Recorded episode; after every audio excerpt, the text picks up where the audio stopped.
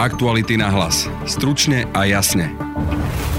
Firma Bonul nitrianského oligarchu Norberta Bedera dostane peniaze z ďalšej štátnej zákazky a to dosť netransparentným spôsobom. Viac povie náš investigatívec Peter Sabo. Skryli svojich subdodávateľov pri tejto zákazke a vlastne medzi tými subdodávateľmi sa objavila strážna služba Bonul. Opozícia sa pokúsila odvolať ministra dopravy Arpáda Eršeka z Mostahit pre problémy s výstavbou diálnic Budete počuť jeho stranického predsedu Bel Bugára. Pán minister zhasí problém, ktorý vznikol vplyvom činnosti niektorých iných a poslancov opozície Igora Janskulíka a Miroslava Ivana. Nechal to tak, spolahol sa slepo, musím povedať, v tomto dôveroval Národnej diálničnej spoločnosti, podcenil tú situáciu. Počúvate podcast Aktuality na hlas, moje meno je Peter Hanák. Aktuality SK dnes upozornili, že firma Bonul naďalej profituje zo štátnych biznisov. Kolega Peter Sabov upozornil, ako to funguje. Peťo, vítaj v štúdiu. Dobrý deň. Na čo si prišiel? Prišiel som na to, že Stredoslovenský ústav srdcových a cievných chorôb eh, bude rekonštruovať alebo stavať novú, nový pavilón a skryli o, eh, svojich subdodávateľov pri tejto zákazke a vlastne medzi tými subdodávateľmi sa objavila strážna služba Bonul. A kto vyhral tú zákazku? Kto sa uchádzal legálne, transparentne o tú zákazku a, a potom do nej strčil Bonul? Uchádzal sa, uchádzala sa o to firma Štrabak, ktorá si ako jedného zo svojich najväčších subdodávateľov vybrala práve Bonul, ktorý by mal dodávať slaboprúdovú inštaláciu do tejto novej budovy. Koľko dostane Bonul peňazí zo štátu? Malo by to byť približne 1,5 milióna eur, čo vyplýva z toho, že by mal vlastne dodať 17% celkovej zákazky. Ako si na to vôbec prišiel, ak chceli teda Bonul v tej zákazke utajiť? V tomto prípade bol Bonul medzi tými subdodávateľmi. Každá zmluva, ktorá je podpísaná so štátom, ak máte subdodávateľa, tak musíte ho uviesť v prílohe týchto zmluv. No ale tento ústav srdcových chorôb jednoducho tieto prílohy nezverejnil. To znamená, že zverejnil len základný text zmluvy, ale tie prílohy nezverejnil. Ja som si tie prílohy vypýtal prostredníctvom infozákonu a tam sa vlastne zrazu objavil Bonul. Tam bolo napísané, že firma Bonul bude stavať tento pavilon.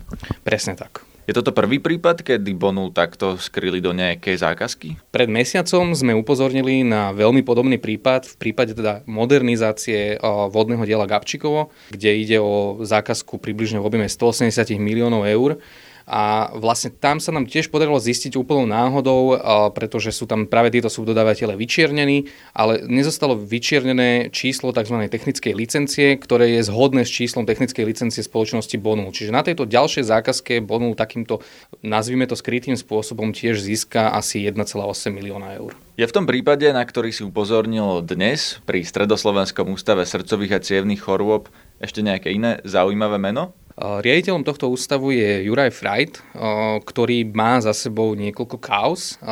Má napríklad, bol konateľom a spolumajiteľom firmy Medleader napríklad, ktorá podľa Transparency, Transparency International Slovensko dodávala predražené CT.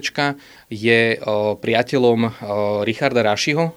Richard Raši dokonca v jeho vile v chorvátskej Rogoznici strávil dovolenku, k čomu sa aj verejne priznal. Čiže Juraj Freit ako riaditeľ riaditeľ práve tohto ústavu má tiež nejakú minulosť, takže aj z tohto pohľadu to môže byť zaujímavé. Prečo je to problém? Prečo o tom píšeme? Prečo to nie je bežná transakcia, bežná zákazka medzi dvomi komerčnými firmami? Bonul je firma, ktorá má také zaujímavé pozadie. O jej majiteľovi Miroslavovi Bodorovi sa hovorí ako o oligarchovi. Na Vianočnom večierku Bonulu vystupoval aj ex-premiér Robert Fico. Hovorí sa o prepojeniach napríklad na bývalého prezidenta policajného zboru Tibora Gašpara a rôzne ďalšie vlastne takéto rôzne kauzy a kauzičky, ktoré sa okolo Bonulu vynárajú. To bol Peter Sabo z investigatívneho týmu Aktualit. Opozícia sa v parlamente pokúsila odvolať ministra dopravy za Mostit Arpada Aršeka pre problém s výstavbou diaľničného tunela Višňové. Ten mal byť hotový už tento rok, po novom bude najskôr v roku 2023. Poslanca za SAS, ktorý sa venuje doprave, Miroslava Ivana, oslovil kolega Martin Slis. Čo je teda hlavným problémom? Vy ste označili ako tunel Višňové za hlavný problém a za hlavný dôvod odvolávania. Čiže ak môžete nejak vysvetliť tú situáciu, že prečo, v čom je tam problém? Hlavným problémom je to, že namiesto toho, aby hneď ako zhotoviteľ nedodržiaval milníky, sme odstúpili od tejto zmluvy, tak sme zbytočne čakali. To bude mať za následok samozrejme to, že nechytáme hlavnú stavebnú sezónu teraz, ale hlavne ešte aj posielame s dohodou zhotoviteľa, ktorý podľa ministerstva nedodržiaval zmluvu, aj s veľkým balíkom peňazí preč zo stavby. S akým balíkom? Tak e, zaviazali sme sa v tej zmluve, že odkúpime od neho vybavenie na stavbe, že mu vrátime čas zádržného. To je balík, ktorý sa zavezujeme mu dať. Oproti tomu, keby sme odstúpili z tejto zmluvy, tak by sme všetko toto vybavenie mohli použiť a vrátili by sme mu všetko, čo nepoužijeme, musel by si to zo stavby zobrať. Tých vecí tam Aká je tá suma teda? 23 miliónov. Uh-huh. A na druhej strane tá obhajoba pána Eršeka znela, že v prípade, že by sme postupovali tak, ako vlastne hovoríte vy, že by sme nestihli vyčerpať eurofondy, alebo respektíve malo by toto nejaký dopad na financovanie celej stavby. Ako to teda je?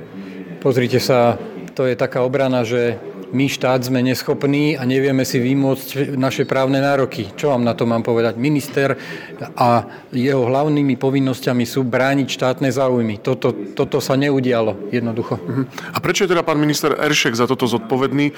Myslím, že tá stavba bola vysúťažená ešte pred touto vládou? Pozrite, zodpovedný je preto, lebo tá zmluva o dielo, ktorá platí, alebo platila, tak tá zmluva ho k tomu oprávňuje, aby tak urobil. Na, za, za, za znenie tej zmluvy teraz nemôže nikto iný. Za, za, stačí len naplniť znenie tejto zmluvy, to je všetko. Parlamentnej rozprave vystúpil aj nezaradený poslanec Igor Janskulík.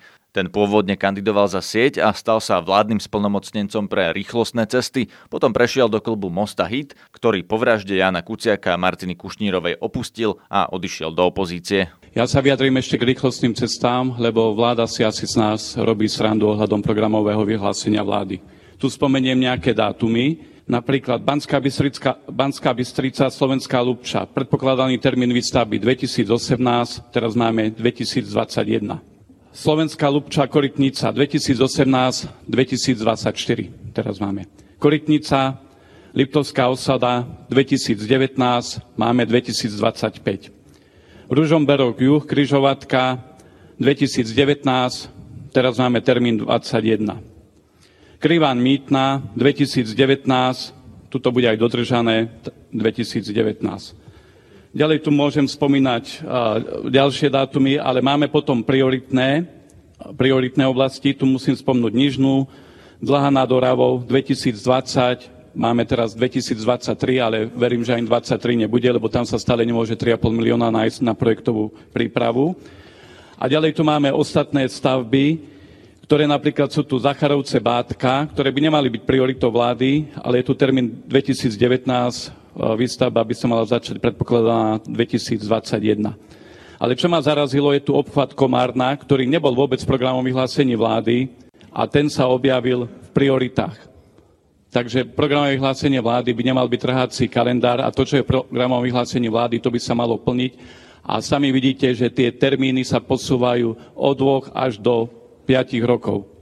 Šéf opozičného sme rodina Boris Kolár v parlamente povedal, že ak bude Višňové ďalej meškať a nestihneme diálničný úsek Lietavská Lučka Višňové Dubná skala dokončiť ani do roku 2023, prepadnú nám eurofondy, ktoré máme na túto diálnicu.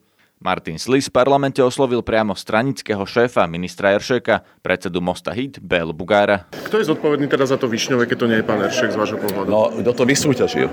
To je jedna vec.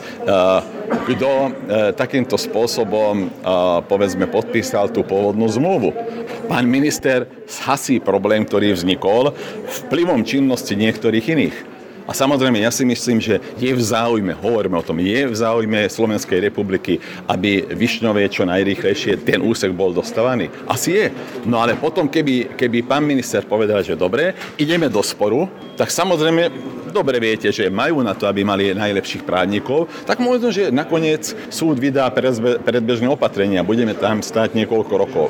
Oveľa lepšie bolo takto sa dohodnúť a zároveň je záujme Slovenskej republiky a občanov, aby subdodávateľia boli vyplatení. Aj to tento, dá sa povedať, táto dohoda zabezpečuje. Čiže zodpovedná je predchádzajúca garnitúra? Ja si myslím, že áno.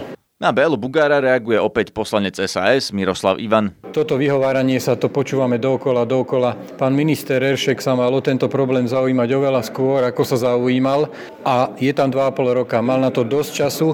Po prevzati si ministerstva sa mal pozrieť podrobne na všetky problémové diálničné úseky. Kľudne by sme povedali, OK, máte 100 dní, preskúmajte si, predložte nám riešenia. Neurobil to, nechal to tak, spolahol sa slepo, musím povedať, v tomto dôveroval Národnej diálničnej spoločnosti, podcenil tú situáciu a tak nakoniec sa dnes vyhovára, že nič iné nevieme urobiť, len podpísať dohodu. Ja som napríklad veľmi zvedavý, keď sa teraz rozhodol s nimi podpísať dohodu, čo urobí, keď vo verejnom obstaraní sa mu Salini prihlási do, e, do konkurzu. E, viete, v prípade odstúpenia mohli dať do zmluvy firmy, ktoré sklamali a ktoré, s ktorými sme museli od zmluvy odstúpiť, majú zakázané vstúpiť do takéto obstarávania. Ale teraz je to vlastne partner, ktorý má dvere otvorené do ďalších obstarávaní. A teraz čo? Veľmi som zvedavý, ako by sa v takom prípade pán minister zatváril. Vy to vidíte ako priamu chybu, alebo len voláte po vyvodení politickej zodpovednosti? To je veľmi zvláštna otázka. Pozrite, priamu chybu robila Národná diálničná spoločnosť, to je organizácia riadená ministerstvom dopravy. Minister sa mal do toho vložiť samozrejme, nazvať to politickou alebo inou zodpovednosťou. Pre mňa je to zodpovednosť ako taká a basta. Ministra Arpada Eršeka obhajovali aj ďalší poslanci za Mostit, napríklad Peter Antal. Minister Eršek tu je 2,5 roka na stolička. Veľmi dobre vy viete, v akej, v akej pozícii alebo akej kondícii prevzal eh, ministerstvo s pripravenosťou ciest a tak ďalej. Verejné obstarávanie, ktoré ste kritizovali, že dlho trvajú a proste už sa to malo začať a stavať a tak ďalej. Áno, súhlas, trvajú dlho, lebo máme taký zákon o verejnom obstarávaní, lebo e, použili multikritéria na výber dodávateľa a nešli takým tým jednoduchým spôsobom najlacnejší berie a potom to dopadne ako višňové, dopadne to ako, ako, uh, ako váhostav a tak ďalej. Áno, ak chcete spraviť poriadne verejné obstarávanie, tak skutočne to uh, bude aj dlhšie trvať. V čase uzávierky tohto podcastu ešte nebolo jasné, či sa opozícii podarilo odvolať ministra Eršeka, alebo ho vládna koalícia podržala. Na dnešnej relácii spolupracovali Peter Sabo a Martin Slis. Počúvajte nás opäť v pondelok. Okrem aktuálnych tém sa budeme venovať aj eurovoľbám. Prinesieme vám prvý duel uchádzačov o kresla v Európskom parlamente. Lucia Ďuriš Nikolsonová z SAS sa postaví oproti líderke kandidátky Smeru SD Monike Beňovej. Zdraví vás, Peter Hanák. Aktuality na hlas. Stručne a jasne.